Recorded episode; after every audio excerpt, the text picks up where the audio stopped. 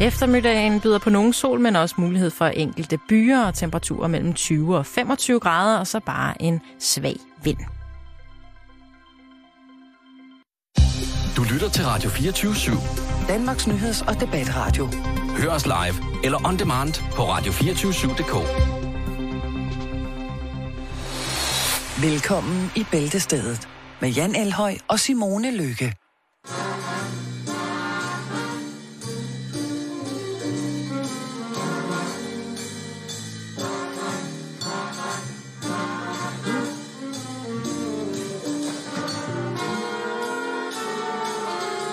Ej, stop. Det lyder jo ikke godt, det der. Det var nok. Ja. Tak. Tak skal I have. Så er det blevet fredag, og velkommen til Bæltested her på Radio 24 som i dag bag mikrofonerne har Simone Lykke og Jan Elhøj. Simon, ja. han er ude og rode med noget festivitas. Vi skal snakke om noget, som er noget af det Ja, ja. irriteringsmoment for mig. Jamen, det ved jeg. Det er også derfor, rum. det er mig, der tager den her historie, Som og ryger. ikke dig, fordi, ja. som ryger. Ja, fordi hvis jeg havde hørt en mega anti-ryger fortælle den her historie, så var jeg blevet mere irriteret. Okay, men Fordi, selvom jeg ikke vil indrømme det, Jan, så er du jo en af de gode mennesker, der ikke forurener miljøet med cigaretskodder. Jeg vil gerne sige, øh, og du starter en indsamling. ja, jeg vil, det er pant, pant på cigaretskodder, Pant sagde du tidligere, og det er ja. faktisk et meget godt forslag. 100 kroner nævnte du så også, det er måske lige funket nok, ikke? Nå, Men prøv at høre, det der er pointen, det er, at det nu viser sig, at vi måske ikke er sådan nogle klamme miljøsvin alligevel. I hvert fald ikke, hvis en man ryger, skal... der har skrevet den der artikel der. Nej, nej, nej, det ved jeg jo ikke, om det er. Nå, okay. Nå, en eks-ryger, ikke? Hvis man skal tro på en gruppe forskere fra Sydkorea, så er vi netop ikke de her svin alligevel. Fordi de har brugt cigaretskodder til at lave et materiale, der blandt andet kan bruges som batterier i fremtiden. Helt specifikt kan materialet bruges til at belægge elektroder i supercapacitors, som er elektroniske komponenter, der kan lære rigtig, rigtig, rigtig meget elektrisk energi. Der er- Det er fandme sejt. Altså, Det er meget kreativt, vil jeg sige. Jeg ved ikke lige, hvordan man starter op med cigaretskodder. det Og, er da øh, fordi, der er så meget ender med lort i det. Og, øh, og finde ud af, at det kan bruges ved sikkert lidt bearbejdelse øh, til oplæring. Ja, men jeg får altså alligevel rimelig optur over, der er nogen. Jo, der jo, ser det det er her for det. problem, ser tydeligvis ikke ud til at være, blive specielt meget bedre. Men så må vi jo bruge de her skodder til et eller andet. Og bare for at give et billede af, hvor mange cigaretskodder der faktisk er, så vurderes det, at bare i Danmark, så smides der knap 9 millioner skodder på gaden hver dag. Det er knap 3 milliarder på et år. Puh, ja. Og jeg tager den på mine skuldre, jeg er en idiot, når det kommer til det her. Jeg vil gerne være Men bedre, jeg hvorf- bliver hvorfor, bedre. Simon, hvorfor er det ikke, at du lige smider din skraldespand? Der er jo ufattelig mange skraldespande i det offentlige rum. Og Med også askebæger. der tilhørende askebær, ja. Ved du hvad, og jeg tænkte faktisk over det, da jeg skrev den her historie, og det er simpelthen en dårlig vane. Lige Det skal, det skal implementeres i ens bevidsthed, at når jamen, så gemmer jeg den lige til, da jeg kommer forbi den her skraldespand, i stedet for bare at kaste. Men det er simpelthen bare blevet, altså... Nej, Ja, ja, ja, jeg vil godt lige tilbage Eller- til tallene her. Ikke? Ja, ja, ja. På verdensplan, så er det op mod 5.600 milliarder skod, der er om året. Og vi skal lige huske på, at det tager fire år for naturen at nedbryde en smøg. Ikke? Er skod. Ja. You said it. Det er mega skod. Jeg sagde et skod. Det tager fire år. Et skod, ja. Øh, det, jeg har lagt mærke til hovedsageligt omkring øh, busstopsteder og togstationer, blandt andet nede ved, ved banelægen, nede ved skinnerne, der ligger ufattelig mange skodder. Ja. ja. De skal, altså, til, jeg- de skal jeg- til Sydkorea nu. De skal til Sydkorea. Ja. Altså, der, der må være en eller anden løsning. Jeg får altid lidt dårlig samvittighed, hvis jeg ser en, der går og gør rent på gaderne, og de napper ud efter de der små cigaretskodder, som jo, altså, mission impossible. Der er Jo, men altså, når han er gået ned af ja, strøget strøget. i Aarhus, eller Ja. København, eller hvor det nu er, Hobro. Altså, når han er nået ned til enden, så kan han jo starte forfra, stort set. Fordi at rygerne, de er jo blevet sat på gaden, sendt på gaden for at ryge, ikke? Og det er også så det er note til mig selv, uden det ende, men kan man også sige, det er jo også et stykke arbejde, der skal udføres. Og hvis det nu var så ville det arbejde jo ikke findes mere, kan man sige. Det, sådan kan man også vente om, ikke? Hvis Og man men så skal der nok være andet skrald, som vi egocentriske mennesker øh, beder andre om at rydde op efter os. Mm. Så det, der er pointen, er jo selvfølgelig, at man skal, inklusive mig selv, blive bedre til ikke at smide vores cigaretskåder på gaden. Men hvor er det fedt, at der er mennesker derude, der er bedre end os, der faktisk prøver at gøre cigaretskodderne til noget, der til kan bruges batteri i genbrugsfornuft. mobiltelefoner. Lige præcis. Det, det lyder... Det lyder meget, meget kreativt. Jeg glæder mig til at se, om det rent faktisk bliver til noget, eller om det bare bliver endnu En koreansk dille.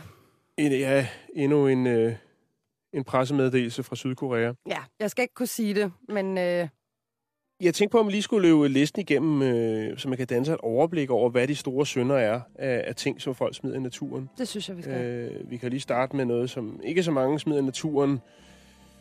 Døde dyr. Ja. Hundeekskrementer. Det er to uger cirka, det tager, før det er nedbrudt. Okay. Mælkekartoner, to år.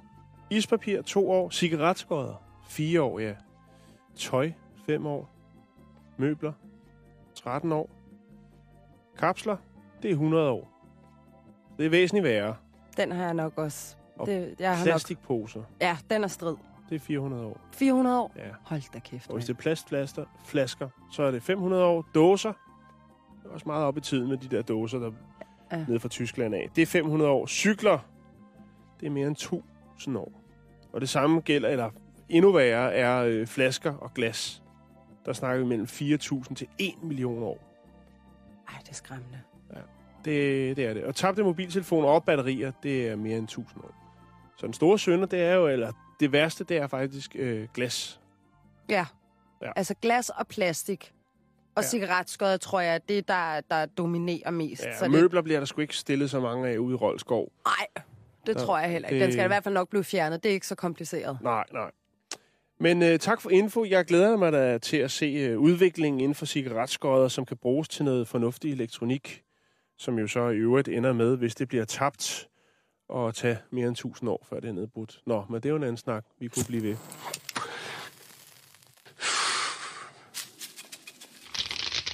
a friendly game. That's what we've got. So grab a cup and fill it up while the butternut's piping hot. Ask a man who drinks it black, he's sure to recommend butternut, the coffee with that big, big flag. Butternut, the coffee delicious. Så skal vi snakke selfies. Ja, Øh, det er jo noget, som har optaget mig meget her igennem øh, et godt stykke tid efterhånden. Øhm, og nu skal vi snakke selfie og rettigheder til selfies. Det foretagende, som hedder Wikimedia, har nægtet en fotograf øh, om at fjerne et abe-selfie. Fordi at det er jo, mener de, aben, der har rettighederne, eftersom at det er aben, der har taget billedet. Det er aben, der har trykket på udløserknappen på fotoet. Øh, den berettigede øh, ophavsret, ejeren af kameraet, øh, naturfotograf David Slater, som var i Indonesien i 2011, øh, hvor en øh, sort makakabe stjal hans kamera og tog hundredvis af billeder med det, øh, før han fik øh, tvunget det tilbage til, til sig selv. Øh, nogle ret berømte og ret sjove øh, selfies, som jeg vil lægge op på vores øh, Facebook-side, som selvfølgelig er facebook-billedsted. altså vil det så sige, at tager du et selfie med min mobiltelefon, så ejer du billedet. Det kommer vi til nu, for der er lige en lille kringel på det. Øh, det er selvfølgelig klart, at de her flere hundrede billeder, der er der selvfølgelig kun et par enkelte, som blev rigtig fantastiske. Andre, det er bare øh, et billede af, Af en øh, fu- fundamentet, øh, hvad skal man sige, djunglebunden, og øh, måske lidt op i luften og lidt. Men der var altså et par guldkorn imellem de her 100 billeder. Øhm, Slater, han står nu over for en juridisk kamp med Wikimedia, øh, efter at de har tilføjet de her billeder i en øh, mappe, en øh, samling af royalty-fri billeder. Det vil sige billeder, som alle folk kan benytte frit til, hvad de nu har lyst til. Mm. Øhm, de har nemlig en, øh, en, øh, en samling billeder, godt og vel 22 millioner billeder og videoer øh, i det offentlige domæne. Det vil sige, det er noget, som frit, øh, folk frit kan, kan benytte sig af. Øhm, Wikimedias holdning er jo, at øh, det er aben, der har taget billedet, derfor er det også aben, der har rettighederne. Øh, dog er der en regel i USA, der hedder, at øh, ikke-mennesker ikke kan eje rettigheder. Det vil sige, hvis du ikke er homo sapien, så kan du ikke eje rettighederne til, til, til fotomateriale. Er det måske også okay? Øh, øh, jeg, jeg kan ikke helt forstå, hvorfor de bruger så meget energi på det her øh, billede. Om det er for... Øh, Jeg går ikke ud fra, at aben har klaget over noget. Og, nej, øh, men det har, øh, det har Slater. Og grunden til, at han gør det, det er fordi, at han siger, det, øh, det tror jo hans indkomst, potentiel indkomst. Det er rigtigt. Fordi at han jo mener, at han er ophavsmanden øh, til det her billede. På billedet, når man kigger på det på Wikimedia, så står der, at øh, ophavsmanden til billedet, så står der nedenunder, er aben på billedet. De laver lidt fis med ham. Det er også Øhm, provokerende, ikke? Men der står også tilføjet, at øh, det er taget af en, mak- en makakabe i Sulawesi øh, med David Slaters kamera. Så han får dog lidt øh, respekt for at have udlånt kameraet. Det er til makakaben. dem. Men der er som sagt omkring det her med ophavsret, at når man ikke er øh, homo sapien, så kan man ikke eje rettighederne. Øh, og det er selvfølgelig at på det grundlag, at øh, Slater, han øh, ja, trækker dem i retten, Wikimedia. Nå, altså hallo, aben stjal hans kamera. Ja, og han siger, at han, med, Den har der ingen rettigheder. han, han mister øh, indtjeningen ved det her. Dog kan man også sige, at øh, før det var øh, det måske begrænset, øh, hvad kendskab almen øh, mennesker havde til fotografen David Slater. Så det har jo allerede nu givet ham en, en, mat, en masse opmærksomhed, øh, eftersom at det er ham, der første gang har præsenteret øh, offentligheden for billederne. Og det bliver spændende at se, hvad, hvad, hvad sådan en retssag, den øh, ene fotograf mod øh, Wikimedia, hvad, hvad det ender med, og øh, ja, selfies endnu en gang skaber det problemer. Så pas på derude. Jeg kan lige sige som en lille, en lille sidebemærkning, at man netop nu i Netto kan købe selfie-pinden, som er en øh, forlænget arm, man kan sætte sin smartphone eller sit kamera på, nærmest lidt ligesom en pegepind, eller en, en god gammeldags radioantenne, hvor man så kan sætte sit kamera på, så man får et lidt øh, større perspektiv, når man tager sit selfie. Øh, den koster 50 kroner. Oh no! Jan, Ja, vi bliver lidt her i dyreriget. det er fantastisk. Jeg har frisk. Det er godt, fordi det er jo ingen hemmelighed, at jeg er en stor dyreelsker. Nej, det er det ikke. Nej, det er det ikke, så den går vi ikke mere ind i. Måske over for nogen, men ikke for os. Nej. Og jeg er super fascineret af deres manglende behov for privatliv. Når de for eksempel er på toilettet, har sex af nøgne og så videre. De tænker jo sikkert bare, hey, alle gør det, så what the fuck. Ikke er nødvendigvis, så synes at vi mennesker skulle tage samme spor, men vi kunne måske godt pipe lidt ned på altså vores forskrækkelse over, at toilettet lugter, når man har været ude og lave bummelum. Øh, Jamen, der findes der det her friskluftspray, jo, som Ja, du kan få ikke. i utrolig Virker mange varianter. ja, det er så duften af lort og skov samtidig. Det lugter lidt bare som om, der er har skidt i en skov. Det, Ja, lige ja. præcis. Så Nå. det, ja. Men det er slet ikke det, vi skal tale om. Vi skal snakke om elefanter. Mm-hmm. Fordi de er et skide godt eksempel på et meget, meget intelligent dyr. De er utrolig empatiske, følsomme, ret skarpe i knolden, og jeg synes, de er fantastiske. Men så falder jeg så over en ret interessant artikel, man jo nu kan tykke lidt på. Mhm. Forskere har nemlig fundet, fundet frem til følgende. Kvindelige elefanter dyrker kun deres erotiske sider hvert fjerde år. Når hun bliver horny, laver hun en øh, helt særlig lyd, der tiltrækker det modsatte køn. Så når hun har fundet en elsker, så bliver hun ved med at lave de her lyde, just in case, at der skulle komme noget bedre. Og gør der ikke dem, så tager hun bare, hvad det var, hun fik. Når de så påbegynder selve akten, så flokkes familiemedlemmerne rundt omkring det her elskende par. Og blæser ivrigt i snablerne og hæpper på dem. Okay. Det er lidt mærkeligt. Det bliver værre nu. Det minder lidt om en, øh, en, en øh, det kunne være en menneskelig seance fra øh, den, det tidspunkt omkring, hvor øh, pornoen blev frigivet i Danmark, hvor der blev eksperimenteret ufattelig meget. Der var der lignende tiltag rundt omkring på øh, skumle. Ja, så er elefanterne er måske en lille smule bagud. De De var bliver her først, sikkert. Nå, ja. sygt ophidset af at stå og kigge på. Og det gælder elefanter i alle aldre. Så det ender med et bunke Paul, eller hvad der Nej, nej, de kigger bare. Nå, okay. De kigger og hæpper. Ja. Men når det er, at de så er færdige og øh, går fra deres lille elskovsrede, så skynder familiemedlemmerne sig hen til det spot for at finde sekretet, som de så kan dufte til og spise. Sådan er dyreverden jo indrettet, kan man Shut sige. the fuck up, det er sygt klap. Det er sygt klap. Så kommer mor elefant lige hen og, mm, og dufter og Skal spiser. du bare tænke på, hvor mange steder rundt omkring i verden, eller ikke hvor mange, men nogle steder rundt omkring i verden, hvor uh, moderkagen jo er en delikatesse øh, hos mennesket. Ja.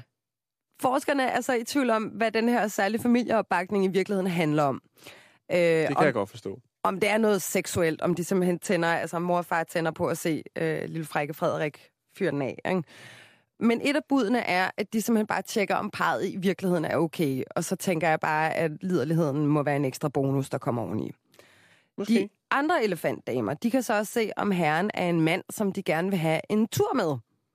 Så der kan være jeg kan vente fire år. ja, fire år på, at så det, ja, de kan jo godt være i... ja, hvor de er henne. Der er måske to år eller noget.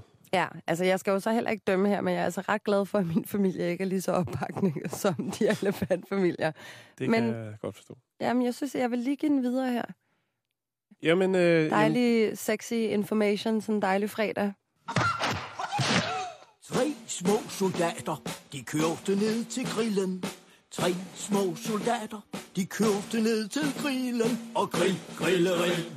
de kørte ned til grillen. I grillen, der er det, de taber deres hjerte. I grillen, der er det, de taber deres hjerte. Og grill, grilleri. de taber deres hjerte servitrice, de kalder Grillelise. En sød servitrice, de kalder Grillelise. Og grill, grill, grill, de kalder Grillelise. Med læber så røde som pølseskin og ketchup. Læber så røde som pølseskin og ketchup. Og grill, grill, grill, som pølseskin og ketchup. Og hendes frisyrer var dyppet i frityre. Hendes frisyrer var dyppet i frityre. Og grill, grilleri var dyppet i fri. Og så sagde de tre små soldater. Mm. Og griller ligesom. Hvad skal vi have og spise? Mm, griller ligesom. Og hvad skal vi have og spise? Og grill, grilleri. Og så svarede Grillelise. Fiskefilet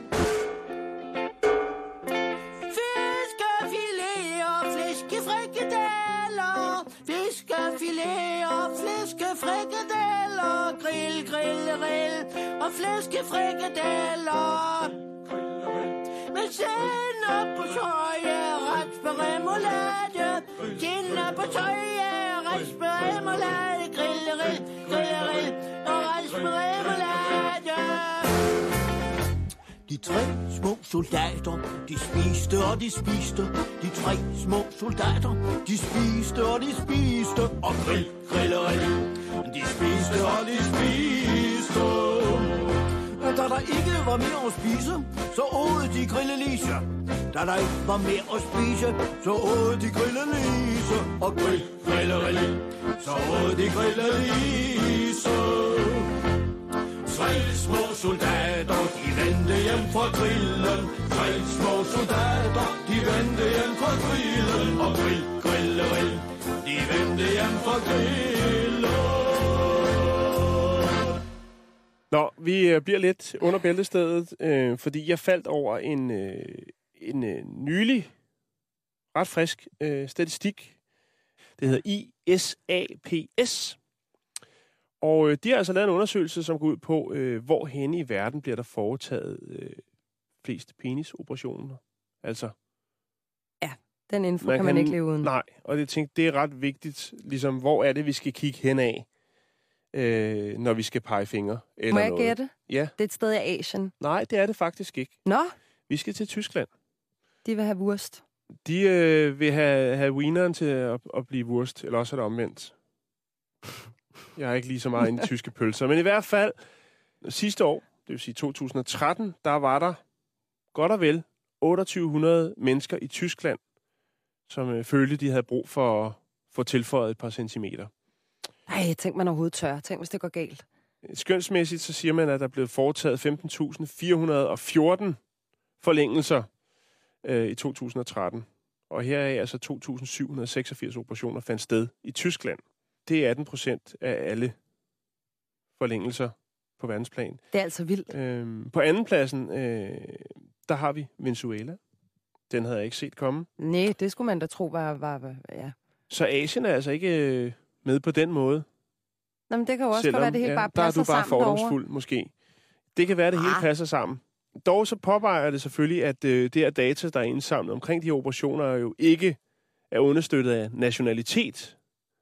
Nej, det er rigtigt. Vi tager til Tyskland, vi har fået øh, anbefalinger, vi har set resultater, han har foretaget, og derfor tager et smuttur til Tyskland for at få kvalitetsforlængelse. Jamen, så holder det næsten ikke helt. Så holder det med, hvem har de dygtigste penisforlængelseslæger i verden. Ja, og det øh, er i SAPS altså ikke gået ind i. Men det er blot et par tal, der jo kan sætte lidt tanker i gang. Tyskland er jo så i toppen her, top 5 af nationer inden for plastikkirurgi generelt. Der er det altså stadigvæk Brasilien, der er nummer et, efterfulgt af USA. Der sker ting i Brasilien.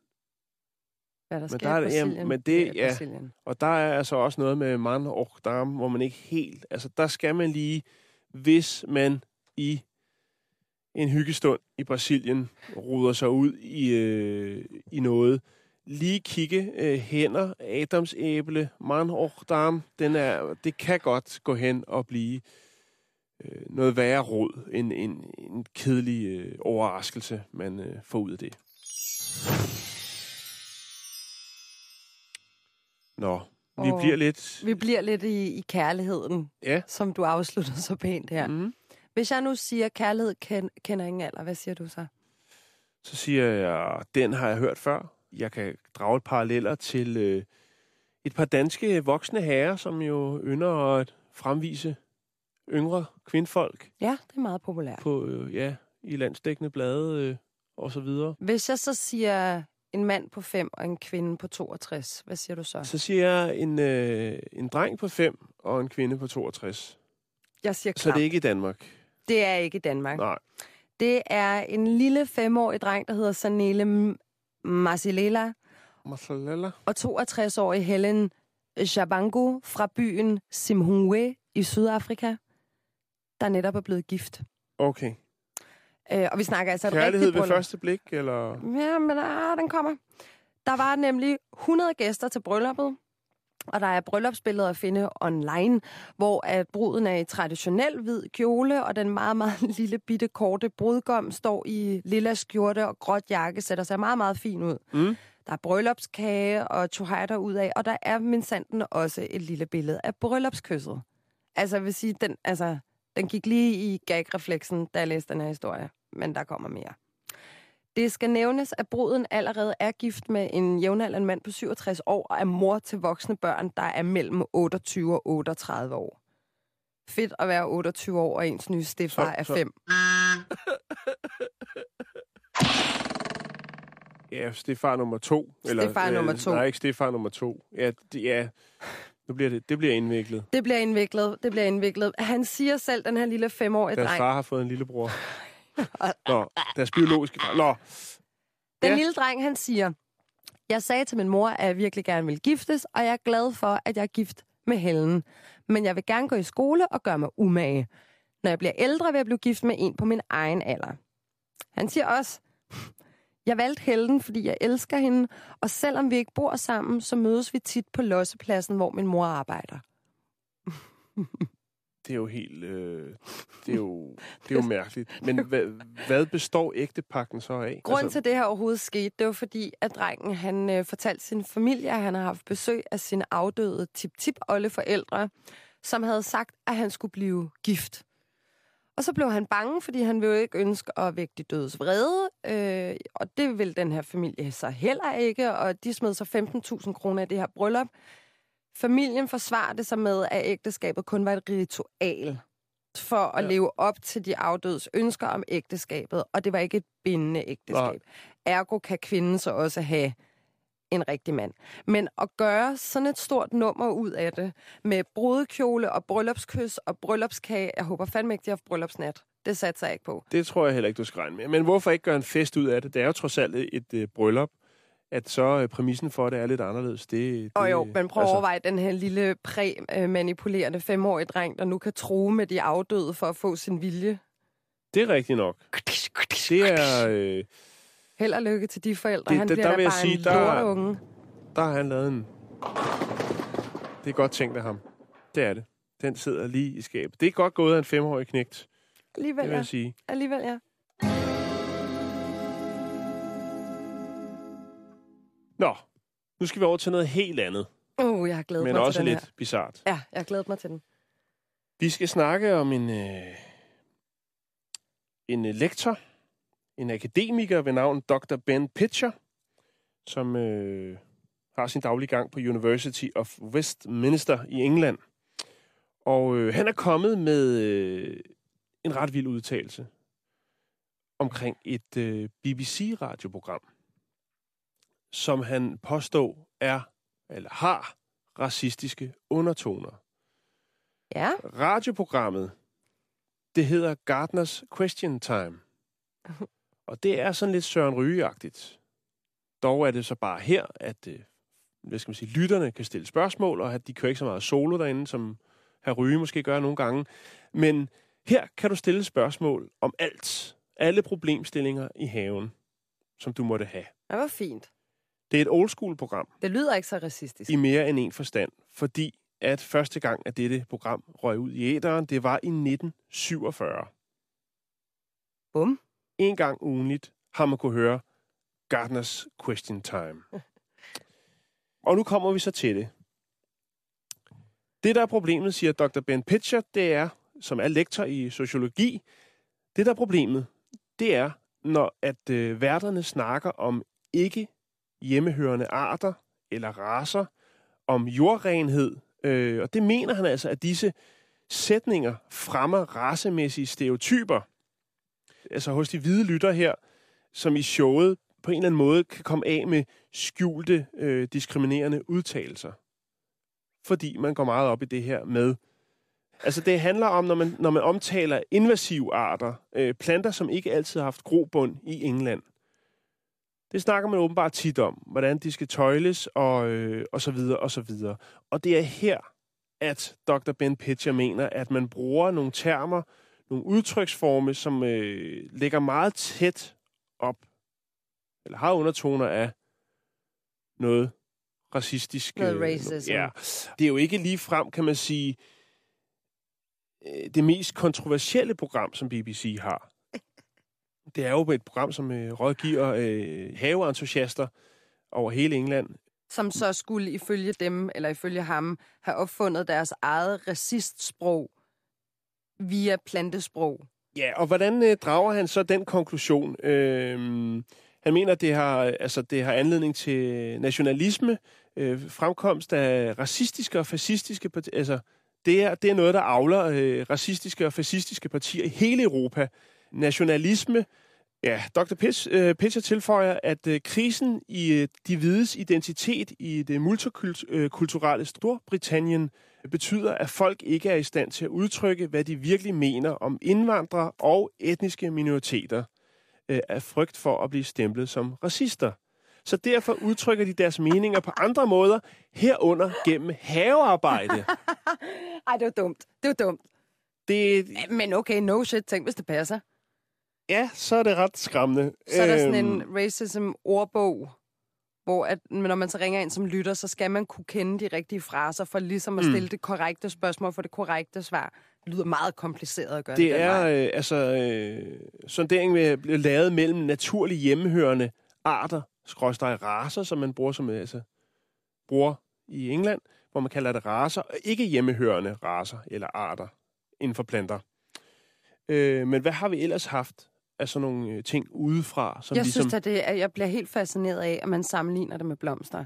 Jo, jo, jo, jo. Det synes jeg faktisk godt kan vendes til at være noget meget, meget smukt. Jamen, det kan det også. Og, og man kan også tage det til dyreverden. Fasanerne, de blev øh, neutraliseret efter udsætning i middelalderen, øh, hvor man begyndte at bruge dem til jagt.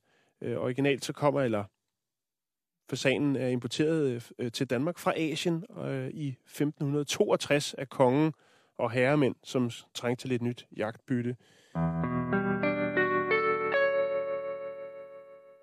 Jeg skulle ellers lige til at fortælle om den kinesiske uldhåndskrabbe,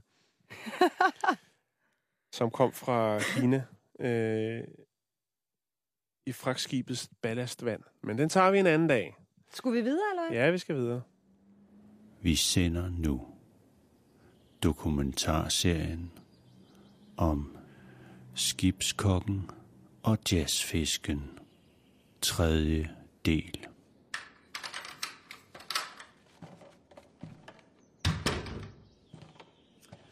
Ja, øh...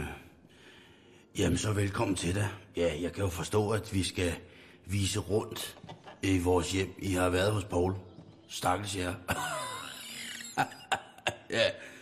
ja, der er vi jo lidt anderledes her øh, i vores hjem. For det første kan man se gulvet. Ja, nej. Ja, Torben har jo sine plader, og så har jeg så øh, med alt mit sejleri jo altså blevet glad for, for møbler, og bord, hvad man nu har kunne, kunne finde rundt omkring, hvor jeg har været. Og, øh, men altså her kommer jeg jo ind i, her i denne her stue, som jo er, er, er lidt mere almindelig stue, ikke? hvor man kan sige, at den anden har måske mere en aula-funktion. Øh, og her står min, min gamle øh, Paul Kjærholm stol, Pico 13, som jeg altså fik umiddelbart efter, at den var øh, faldet som prototype. Og spørger, hvorfor får man fat i sådan en? Det er jo, altså kan man gøre det på en hovmesters syre? Og så det kan man, hvis man er heldig. Den her stol får jeg, da jeg sejler som hovmester op i den svenske skærgård for at holde amatørornitologer. Øh, jeg får på et tidspunkt, hvor vi ligger faktisk øh, for anker, der får jeg reddet en af de her amatørornitologer ud af et nedfaldet bomudhal. Det er utroligt, hvordan han har fået fødderne i det, men det har han altså, Thorsten, ikke? Og, og det viser sig så, at ham, øh, øh amatør amatørornitologen, øh, han altså er, er, er en møbelsam, en rigemand af en anden verden, han har altså...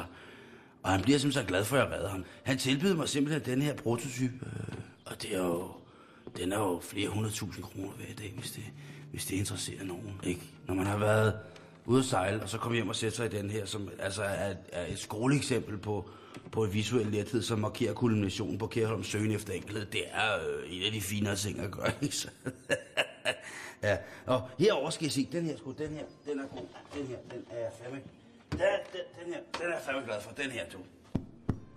Det er, det er en pude, en marokkansk høne. Jeg har fået den spanske konge. Uden han vidste. ja, der er en stor ule på, med en pibe. Øh, det skulle han efter sine være tosset med. Ule med piber. Confise Carlos. jeg sender lige landet i total recession, mens jeg skyder troede dyrearter selv her fra Afrika. Jamen, altså. Nå, nu skal I se her. Det her, det kender jeg jo godt. Det er jo den øh, klassiske Werner Pantern øh, Globe øh, Ø50'eren. Det er forsikrings, øh, gammel forsikringsskandale i øh, Honduras, hvor jeg har skulle have last med til en dansk familie, som altså har, skal have lamper med, øh, alle mulige andre ting, en stor balje tegnestifter og så en masse kulør til at lave sovs med. Nå, der sker noget med noget let søgang under overfarten til Honduras, og øh, tegnestiften river sig løs, øh, prikker hul på kuløren, og lige pludselig er de her smukke lamper, de er altså Werners smukke lamper smurt ind i kulør, og har fået småriser, øh, så de vil ikke have lamperne. Og de siger, smid mod, og jeg siger, skal de ikke lige op under Torbens negle? Og der er han så, øh, den her øh, diplomat, så synes jeg, det kan da godt være. Øh, sut mig. nej, nej, nej, det siger han ikke, men jeg gør det alligevel. Og der får jeg så to Werner Pantheren op under neglene der, de hænger der. Øh, og så øh, herover, herover, nu skal jeg se her. Øh, den her, den er god. De her to ægget, der står herover, klassikeren Jacobsen, i en finish, du aldrig har set før. Det er ægget betrukket i alligatorskin og natural. Og er det hellebrød, eller er det øh, kunstinstallation? Og der siger Torben Prøs, der siger han, det der, det er en historie, boy. Det er en historie, boy. Fordi at dem stole, dem har jeg fået øh, efter et øh, håndgemæng med en flok fuld beatmusikere på en ulovlig transebar i Mellemøsten. Øh, omkring Bodrum, så har jeg ikke sagt for meget. Øh, de troede sgu, jeg var hemmelig politimand. Og der... Ja, der skal her. Øh, og det er altså en af de slagsmål, øh, altså det var et fortryllende slagsmål. Ikke mindst fordi, at øh, den belysning, der var på Transebaren i Bodrum, var, var magisk. Det var, øh, da de så finder ud af, midt i det hele, at jeg jo bare er en transeglad skibskok, så bliver gemytterne jo dæmpet lynhurtigt. Og det er jo så med, at øh, jeg kommer op og sidder backstage, og der står der de her to skandinaviske designklassikere, og tænker, hvordan fanden har de fundet vej til den her øh, magiske transeklub i Tyrkiet? Hvordan det? Det giver sig selv. Det er en norsk skibsredder, som også er vild med, med tyrkmaner, øh, tyrkmand i damtøj. Han har simpelthen givet dem, fordi han, når han kom backstage for at modtage sin sidste ydelse, så gad han ikke at sidde dårligt. Så blev de overtrukket med alligator for en lokal tyrkisk alligatorfarm. Og nu står de her. Som undskyldning for, at de overfaldet mig. Der giver de mig de to alligatorbetrukkede æg, som jeg altså nu står herude i, i aflagen med højt til loftet øh, og udsigt over, øh, udsigt over vandet, ikke? Så kan jeg sidde her og tænke på det. Det var et underligt slagsmål. Det var det. Og her så kommer vi over til enden af den sidste stue, hvor jeg jo altså har min reoler fyldt med bøger, som jeg også har taget med hjem fra alle mulige steder i verden.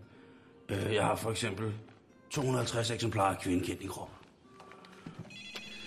Nå, der er telefonen. To sekunder. Det er Torben. Hej, Poul. Ja. Jeg ved, at det skulle sgu da rigtigt. Den smutter jeg i kælderen og henter. Det, jamen, det lover jeg dig. Det lover jeg dig sgu. Øh, nej, jeg, øh, jeg var ikke midt i noget. Det tror jeg. Nej. nej. Godt. Ja. Vi ses. Det gør vi. Det er godt. Hej. Ved I hvad? Jeg bliver nødt til at smutte i kælderen, for jeg har en aftale med min bror. Øh, I kan sætte jer over i Vantja-sofaen og få et glas øh, hjemmelavet øh, hyldeblomst. Der er kun lidt tjekkisk mand i. Hvis jeg står sådan en. Nå, jeg er tilbage om lidt. Mhm.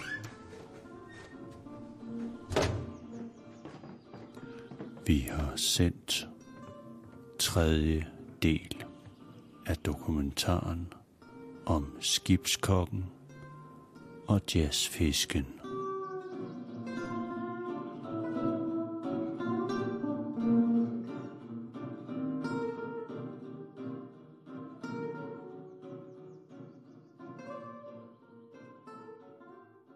Nå, Simone, vi skal videre, og du, øh, inden der går for meget øh, urt i den, Ja.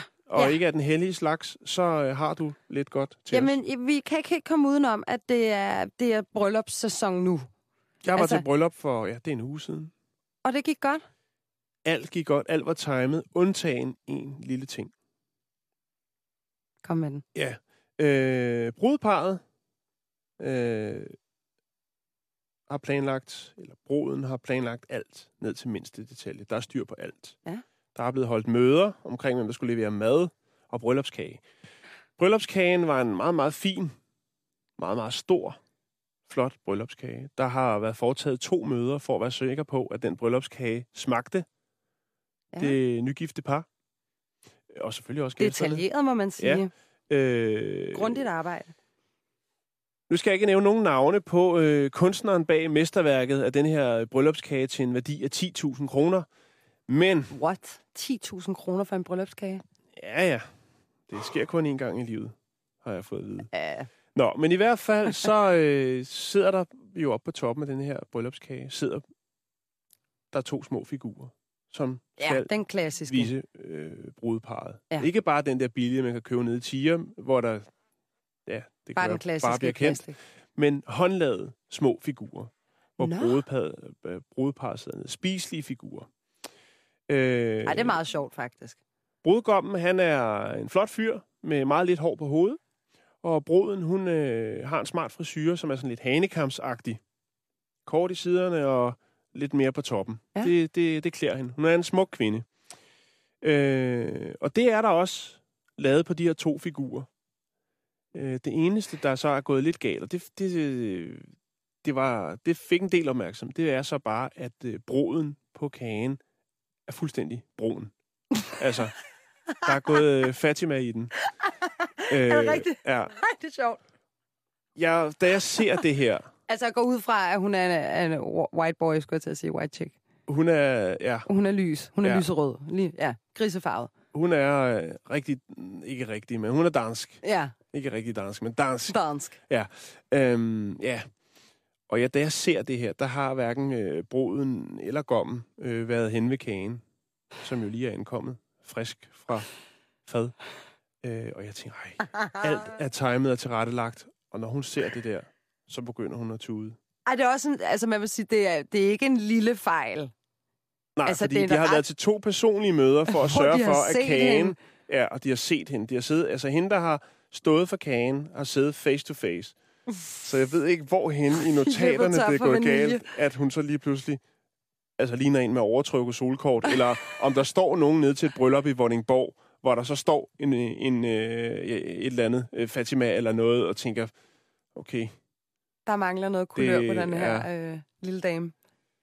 det, Ups! det, jeg har ikke øh, hørt, øh, ligesom hvad, hvad udfaldet blev af det, om øh, de har fået den til halv pris eller hvad, men det, der skete i hvert fald, var, at Sådan noget at får man gratis, da, hvis man er en da, da, ordentlig krejler. bruden, da bruden øh, så det, så tog hun det faktisk rigtig, rigtig pænt. Ja, Og det var også sjovt, der var mange... Øh, hun grinede af det, og alle grinede af det. det. var, men også lidt. Nå, men det var ikke det, vi skulle snakke om. det Nej, var en, men fantastisk historie for fanden. Men det er bryllupssæson. Jeg har, har mit første bryllup, jeg skal til næste lørdag. Og så har jeg min kære storsøster og svoger, der skal giftes her den 30. mm-hmm. Og lige netop de to dage har vi en stor lavkage af bryllupsinvitationer. Så I skal vælge? Vi Ja. har valgt. Jamen, vi har valgt. Den Okay. ene er svigermors, den anden er min søsters. Der er ikke noget at gøre. Nej, Og så resten er ligesom venners bryllupper. det må de selv lægge råd med. Det må de selv lægge råd med. Okay. Men der er godt nok mange øh, er på meget i forhånd, man ved, af sjove fester, man har skulle sige nej til. Ikke? Og jeg tænker jo det der med, altså der er jo nogen, der virkelig, virkelig drømmer om at blive gift, og ligesom har drømt hele deres liv om, hvordan det skulle være, og så videre. Men hold da magle et projekt der. Altså helt ned til, øh, altså beslut, hvad farve serviet det skal være til, altså det er, Det er jo, sådan en bryllup, jeg lige har været til. hold da magle. Ja. Altså, og det er dyrt. Det, kan, det kommer an på, hvad man går ud af det. Da, I sin tid, da jeg blev gift, Ja. der øh, blev det ikke særlig dyrt. Det foregik på Rådhuset, og vi holdt en fest i haven, hvor vi havde slået telt op og skaffet, øh, hvad der nu skulle til for at holde en fest. Men hvad er ikke så dyrt? 35.000, tror jeg. Ja, det skulle meget godt gå. Men det er stadigvæk Det- 35.000. Det er med mange penge. For, det, det er en gang i livet. Det er en gang i livet. Altså, det tænker 35.000. jeg- Jeg synes, det er billigt. Jeg, Altså- jeg ved, at altså, Jamen, det er det også. Jeg kender en, der skal giftes her den 23. til et bryllup ikke- på 150.000 kroner. Jamen, og der, der findes også masser af andre væsentligt dyre bryllupper, men, men jeg tænker, det er sgu ikke det, der gør det. Det er festen, og det er, øh, hvad skal man sige, de mennesker, man omgiver sig med på den dag, der ligesom gør det Ja. til en fantastisk oplevelse. Om, om kagen så er, ej, ikke en citronmåne for tanken, men om den har kostet øh, Den kunne godt 500 være. eller 1000 kroner eller 10.000, gør vel ikke den store forskel. Men I har det også sådan, hvis der er råd til det, og det er øh, brudens store drøm, jamen så fyr den af. Jeg skal ikke... Øh, Ej, men havde jeg også penge, jamen, så ville jeg også fyre den totalt jeg synes af. bare, det er trist, når folk de går ud og låner penge til et bryllup, og så skal gå og betale af på det, indtil de skal... Ja, gerne spare op til to. de ting, man vil. Også inklusiv en ferie og så videre. Men apropos det der med, at man har dem omkring sig, som man gerne eller som man elsker og holder dele af. den ikke? her Man gerne vil dele dame. den her dag. Ja. Den, den er altså alligevel øh, lidt lakrids at finde ud af, hvor grænsen egentlig går. Fordi familie, ja. Nærmeste Facebook-venner. venner. Ja. Facebook-venner, nej. Altså, men hvor fanden går grænsen henne? Altså, Ja. det er virkelig... Det er Og hvad er øh, ens, i parentes, venners forventning til at komme med til det her? Er, hvor tæt er de på, og hvordan, altså... Jo, fordi jeg lavede en... Øh, jeg skulle, det var ikke en joke, men jeg lavede en, en liste på et tidspunkt for at se, "Nå, men nu prøver jeg bare lige at krasse ned, hvis, hvis jeg skal giftes en dag, hvem, skal, hvem fanden skal egentlig med så? Mm. Og der er kommet en del streger på siden. Der, er kommet, der kom mange streger lige Nå. med. Men jeg skrev jo bare om, at hende der, hun var også skide sjov, med som første, og jeg sagde, ja, det kunne være pisse sjovt, det der. Lige pludselig var der 150 mennesker, og så kiggede jeg på den igen, så jeg jeg kender jo ikke engang halvdelen af dem i virkeligheden. Nej, nej, nej. Så altså, gæstelisten bliver jo, altså jeg tror, en almindelig gæsteliste er måske meget normalt, den er 50-60 mennesker. Ja, det, ja, det tror jeg. tror jeg sådan. De Mhm. fleste familier lander sådan der omkring. Men jeg kan Mm. godt forstå, hvorfor man synes, det er svært.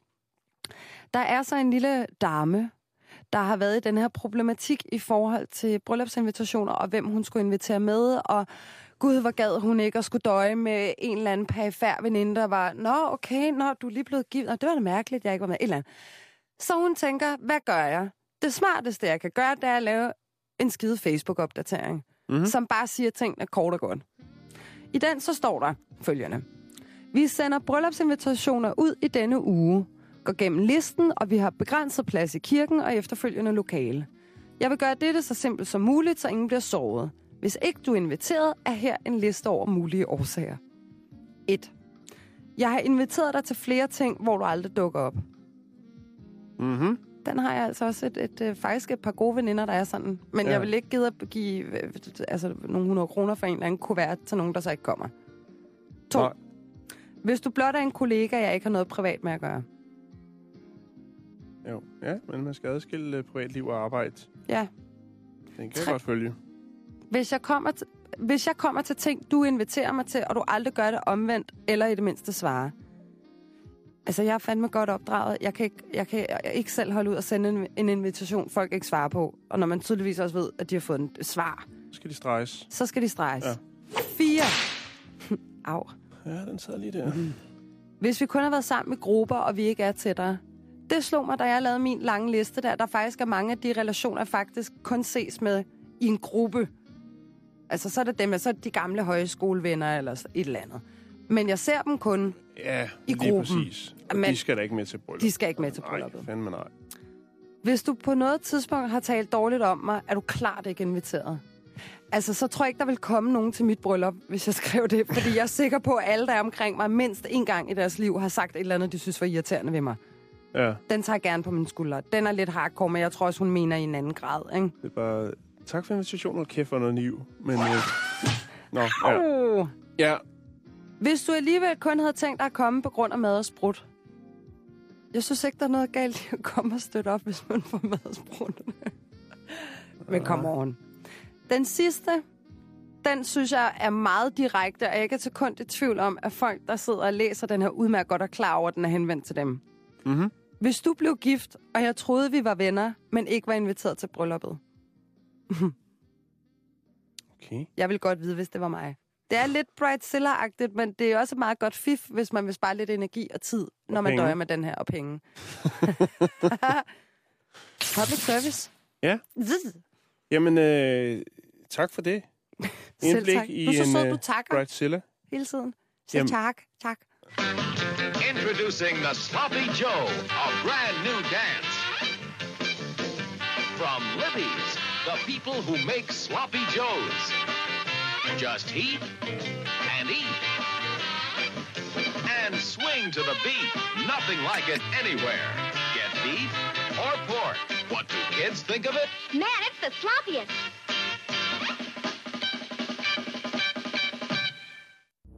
Simone, vi skal over og snakke lidt øh, Da Vinci, Oh.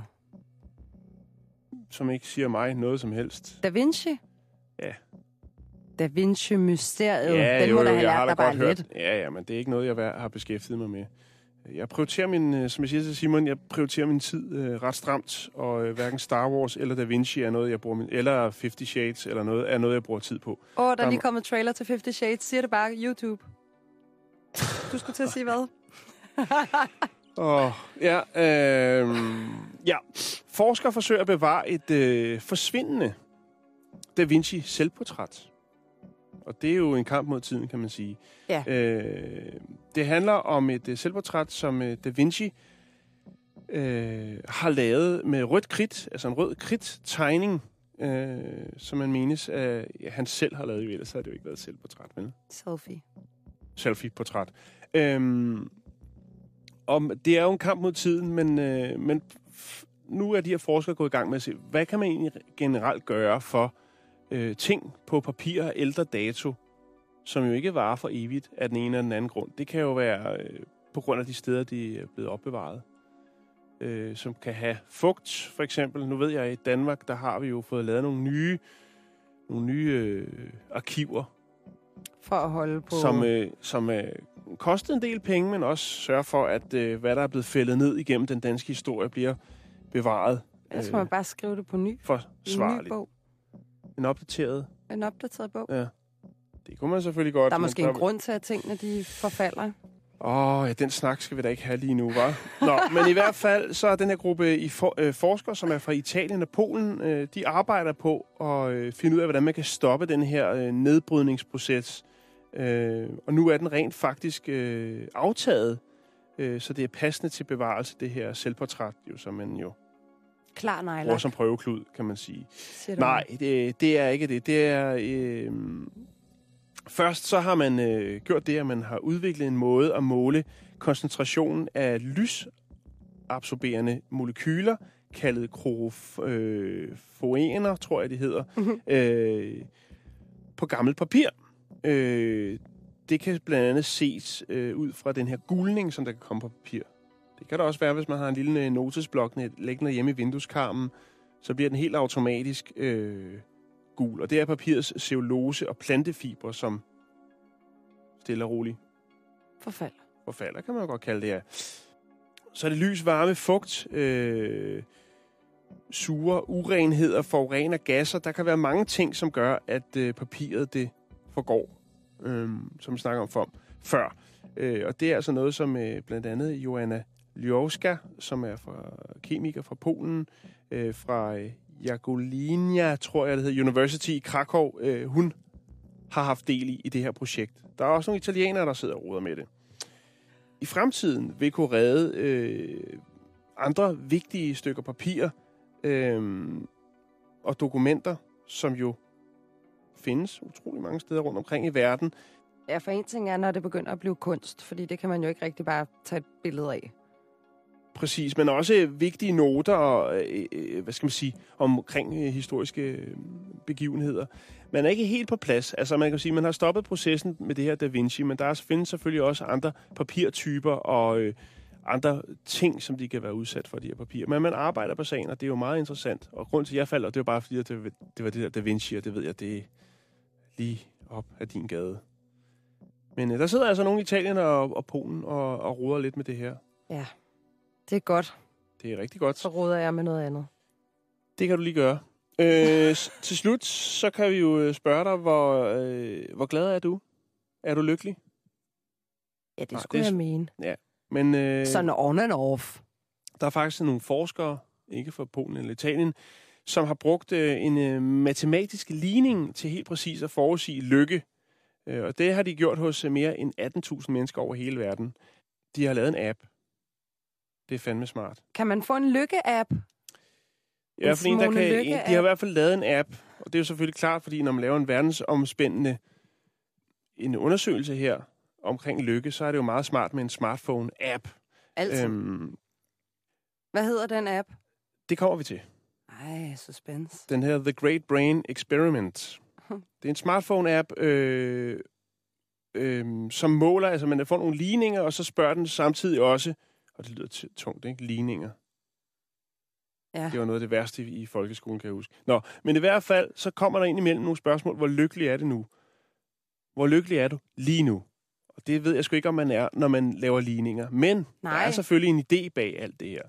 Fordi at de her 18.420 deltagere i den her sådan, øh, lille ting, der fandt man ud af, at altså, de, der, du får nogle point, hvis du løser øh, ligningen rigtigt. Ja. Det kunne også være penge, men de fandt ud af, at det var ikke ligesom det. Det, hvor folk følte en tilfredsstillelse, det var, hvis de klarede opgaven. Jamen, Og det man- føles også rart. Det, man nåede frem til, var så, at hvis at man ikke havde for store forventninger til sig selv og til at løse opgaven, og så klarede den, så var man faktisk væsentligt mere glad og lykkelig. Den vil jeg gerne skrive under på. Og det tænker jeg jo bare, altså, så skal man måske ikke være så målrettet, men bare være lidt mere la-la, og så tænke, det går nok, og så har man det egentlig fint. Det er jo egentlig det, den fortæller, den her. Det er altså ikke Øhm, sådan, jeg hører det. Er det ikke det? Nej, jeg hører den ikke som om, at man skal være la-la. Jeg synes godt, man kan have klare mål, men jeg har altid haft meget klare mål i mit liv, og gået sådan helt psykotisk efter det. Mm-hmm. Indtil min mor sagde, have de mål der, men flyd med på vejen dertil, fordi ellers så bliver du ikke glad, og du bliver heller ikke glad, når du så når målet, fordi så bliver du ved med at sætte dig nye mål. Og efter jeg så be- altså, er begyndt at, at leve lidt efter den filosofi, så kan jeg også godt mærke, at jeg er absolut ikke blevet mindre målrettet i mit liv. Mm. Men jeg er mere nærværende, og jeg er mere i nuet. Så jeg er knap så forkrampet på vejen til mit mål. Mm. Ja, man kan også godt være målrettet, men, men, men, men alt med måde Ja. er det vel egentlig det, det gør. Øh, ved matematisk øh, at kunne kvantificere lykke, mener forskerne altså, at de kan hjælpe lægerne med at bedre forstå humørsvingninger og hvordan individer reagerer forskelligt på øh, omstændigheder, som forhåbentlig vil føre til øh, en mere effektiv behandling af depression, for eksempel. Mm. Altså, jeg vil være en lille smule lykkelig, hvis jeg kunne løse en ligning. Ja, om du skal tænke, mens du løser de her ligninger, så bliver du hele tiden spurgt om, hvor glad du er nu, og hvor glad er du efter, du har løst den. Jamen, jeg vil skrige. Og der er det så nok- det her med forventningerne. Når folk tænker, den kan jeg sgu ikke klare, og så rent faktisk klarede den. Kæft, hvor var de lykkelige. Ja. Så have dårligt selvværd, og når du så lykkes, så, øh, så er det kanon, fordi så er du mega glad i fem sekunder. Uhu. Ja, eller lidt længere tid. Det... 15. Små glæder har også plads. Nå, vi har ikke uh, rigtig mere i kassen i dag.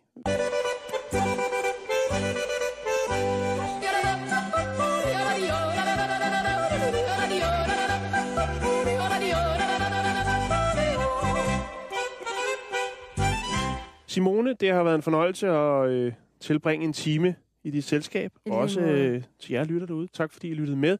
Øh, men først her på Radio 24 der skal vi have nyheder, og de kommer her.